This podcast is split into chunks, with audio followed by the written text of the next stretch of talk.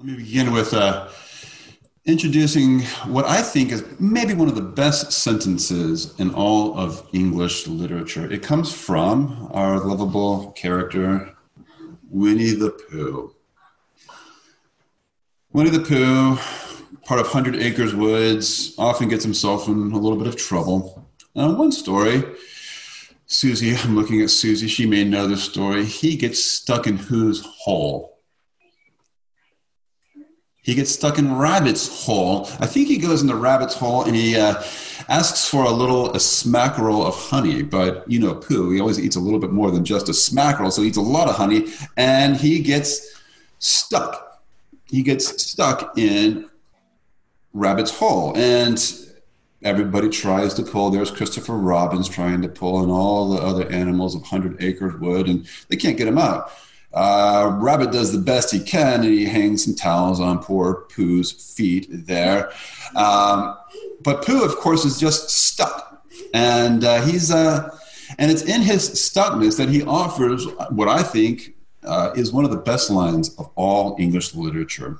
He talks to his friend Christopher Robins, and he says, "Christopher Robins, will you please give me here it is a sustaining book, such as would help and comfort." A wedged bear, in great tightness. Now, that is a great line. A sustaining book such as would help and comfort a wedged bear in great tightness. And there he is. There's, a, there's Christopher Robbins reading a sustaining book such as would help and comfort a wedged bear.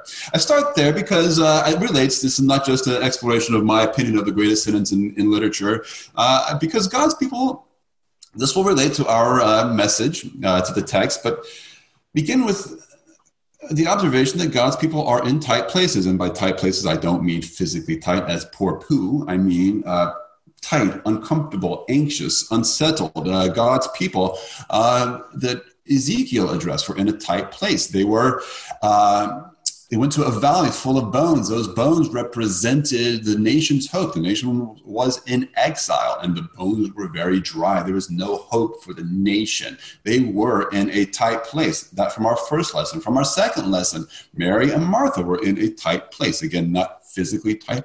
Emotionally, they lost their brother. They were disappointed. They felt that Jesus could have been there, should have been there, uh, and was not there. And so they were like the people of God in a tight place. You may be in a tight place now. Uh, I don't know how this um, isolation and uh, uh pseudo quarantine is impacting you.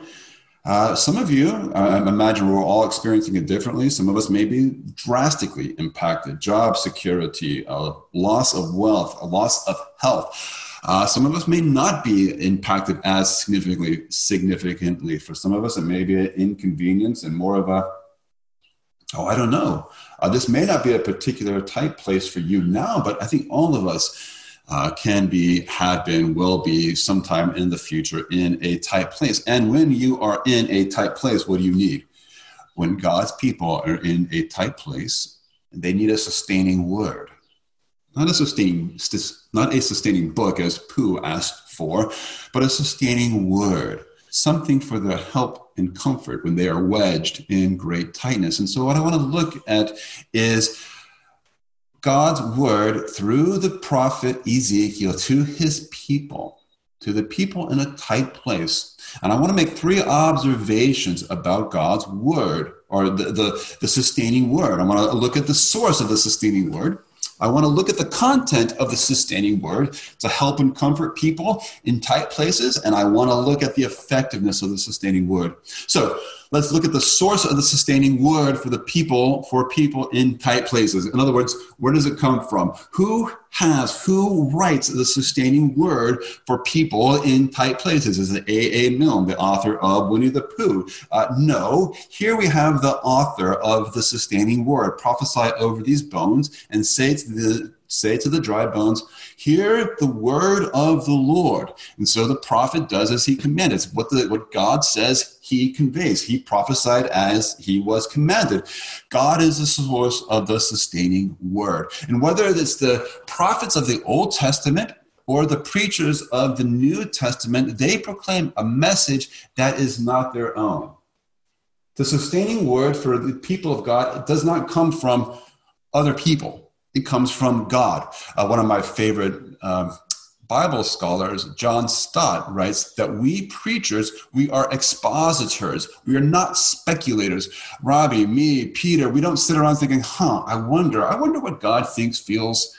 No, we, we look at God's word and we we exposit we, we ask what has god said and how does what god say relate to today but we are not speculators we are expositors um, i think that's helpful. I've noticed recently in feeling a little bit of the tightness a little bit of the quarantine a little bit of the isolation i find myself uh, talking to other people asking them so how bad? How long? How much? How far will the stock market fall? How long will we be in quarantine? If you're familiar with the phrase uh, pooling our collective ignorance, I feel like I'm doing that a little bit. What do you think? How long are we going to be isolated? I don't know. How long do you think we're going to, when do you think it's going to stop? I don't know. I have found that in general, pooling our collective ignorance and anxiety really doesn't help it's kind of nervous energy, but I end up just combining my concerns with your concerns and I come away more concerned. So, one another are usually, when we need a source of sustaining word, a sustaining word, the source is usually not from one another, it's from God. He is a source of the sustaining word. The prophets of yesterday and the preachers of today proclaim a message that is not their own. We are not pooling our collective speculation. We are asking, what has God said? And what does He say today? So now let's look at the content of the sustaining word for people in tight places. So the author is from God. What is the content of the message? Now let me tell you what the content is not. It is Oh, let me, uh, sorry, I got ahead of myself in the slides. Here is the content of the word for people in tight places. Behold, I will cause breath to enter, and you shall live. Uh, the content of God's word is not earthly wisdom. It is not when life gives you lemons, let make lemonade. The content of the sustaining word for God's people in tight places is not this too will pass. Uh, the sustaining word is not tough times bring out the best in us. The sustaining word is not we'll be stronger for having lived through this. These, these, are all true things. And all things that I tell my kids and tell myself, and things that I think generally are true. This too will pass. Tough times bring out the best in us. See uh, the example of great harvest. Absolutely. These things are true, but that is not the word that sustains the people of God. The word that sustains the people of God is resurrection, dry bones being put together and breath being breathed into things that were previously dead. Resurrection is the source of this, is the content of the sustaining word for people in tight places. The bones were very dry. There was no breath in them, but the bones came together, and behold, they lived and they stood before me, an exceedingly great army. This is a uh, this is I can't see myself. I hope you can see me. This is uh, this is one of my books that sustains me when I am in a a wedged bear in tight places. Uh, this is a copy of The Lord of the Rings. You can see it's well loved, well worn. And The Lord of the Rings, uh, the author J.R. Tolkien, he gives one of the most beautiful descriptions of the resurrection. It's hard for us to envision what resurrection will look like, what it will feel like. Well, J.R. Tolkien does a great job. And he writes this Samwise uh, and Frodo fulfill their quest, but they do so what they fear is the cost of their lives. The last act, they achieve what they were after, they lay down, pass out, but then Sam wakes up He's been rescued. He's unaware. And this is what he says Sam awoke. He found he was lying on a soft bed. Over him gently swayed a wide uh, tree, and through the young leaves, sunlight glimmered green as gold. He remembered that smell. Bless me, he, mu- he mused. How long have I been asleep? But then he woke up. Why? I've been in a dream, haven't I? I'm glad I awake. But then he sat up and he saw Frodo lying him, lying beside him, uh, and his hand rested on top of his blankets. The third finger was missing. Then full memory flooded back, and Sam cried aloud, "It wasn't a dream."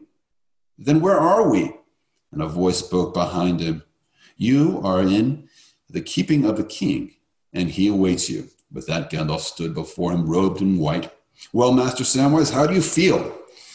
But Sam laid back and stared with open mouth for a moment, sat bewildered with great joy. He could not answer. At last he gasped, Gandalf, I thought you were dead. But then I thought I was dead. Is everything sad going to come true? What's happened to the world? The shadow has departed, said Gandalf. And then Gandalf laughed and asked, How do you feel, Sam? How do you feel? Well, I don't know how to say it. I feel, I feel he waved his arms. I feel like spring after winter, like sun on the leaves, like trumpets and harps and all the songs I've ever heard. That is a picture of resurrection, the hope that all the sad things will one day come untrue and we will wake and there will be no more tears, no more pandemic, no more sadness, no more loneliness, no more isolation. And it will feel like winter after spring, the songs of all the tr- trumpets being joined together. Oh, shoot, I lost. Here's some great photos.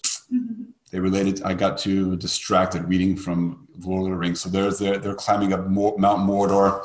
Uh, and there's a picture of the great city where Frodo wakes. I thought we were, I was dead. Is everything sad going to come untrue? What's happened to the world? What happened to the world was well, resurrection happened to the world when everything sad comes untrue. So let me summarize God is the source of the word that sustains, uh, the resurrection is the content of the word that sustains. Good advice from good people is good. Nothing wrong with that. Watching the news is good.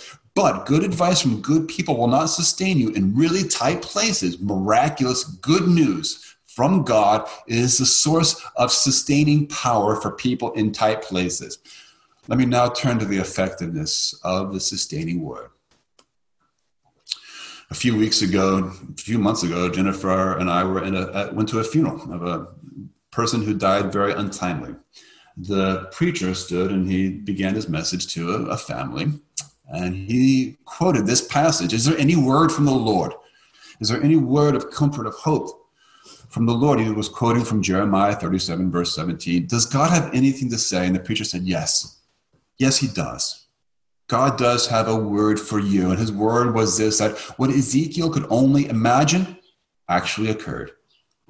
That Jesus Christ was not abandoned to Hades. His flesh did not see corruption. This Jesus, God raised up. And of that, we are all witnesses. The word from the Lord was that Jesus Christ rose from the grave. The word from the Lord was the hope of the resurrection, which began with Jesus and applies to all of us. Does sadness remain? Yes, absolutely. Do questions remain? Yes, absolutely. Does anger remain? Yes, absolutely. But does hope remain? Yes. The tighter, the more desperate our circumstances are, the more wedged we feel, the less we need good advice from one another the, le- the more we need supernatural news from God. And what Ezekiel anticipated, that being resurrection, Jesus did it. He rose from the grave, and we who trust in him anticipated what was true for him will be true for us. We hope for it. So, strengthened with hope, that is the sustaining word for people in great tightness. When we are wedged, the sustaining word that helps us persevere through tight places is a word of hope, a miraculous word of hope from God, the hope of resurrection. And fortified with this hope, we can listen to the words of Psalm 37. What have I, I've encouraged us to make our little rallying cry for this season. Those words are don't worry, trust God, do good. Fortified with hope, let's listen to the song. Don't worry. Trust God. Do good.